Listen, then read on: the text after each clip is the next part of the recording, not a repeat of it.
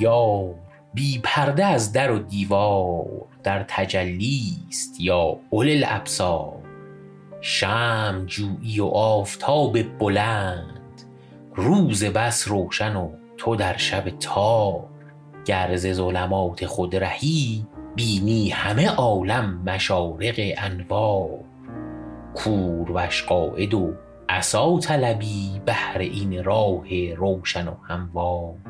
چشم بگشا به گلستان و ببین جلوه آب صاف در گل و خار ز آب بی رنگ صد هزاران رنگ لاله و گل نگر در این گلزار. پا به راه طلب نه و از عشق بهر این راه توشه ای بردار. شود آسان ز عشق کاری چند که بود پیش عقل بس دشوار. یار گو بالغدو و الآصال یار جو بالعشی و الابکار. صد رهت لن ترانی ار گویند باز می دار دیده بر دیدار. تا به جایی رسی که می نرسد پای اوهام و دیده افکار. بار یابی به محفلی کآنجا جبرییل امین ندارد بار.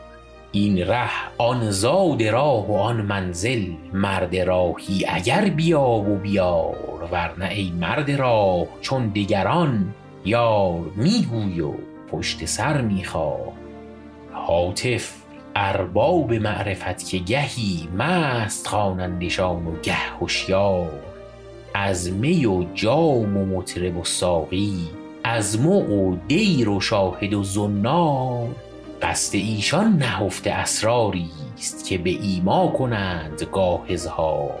پی بری گر به رازشان دانی که همین است سر آن اسرار که یکی هست و هیچ نیست جز او وحده لا اله الا هو.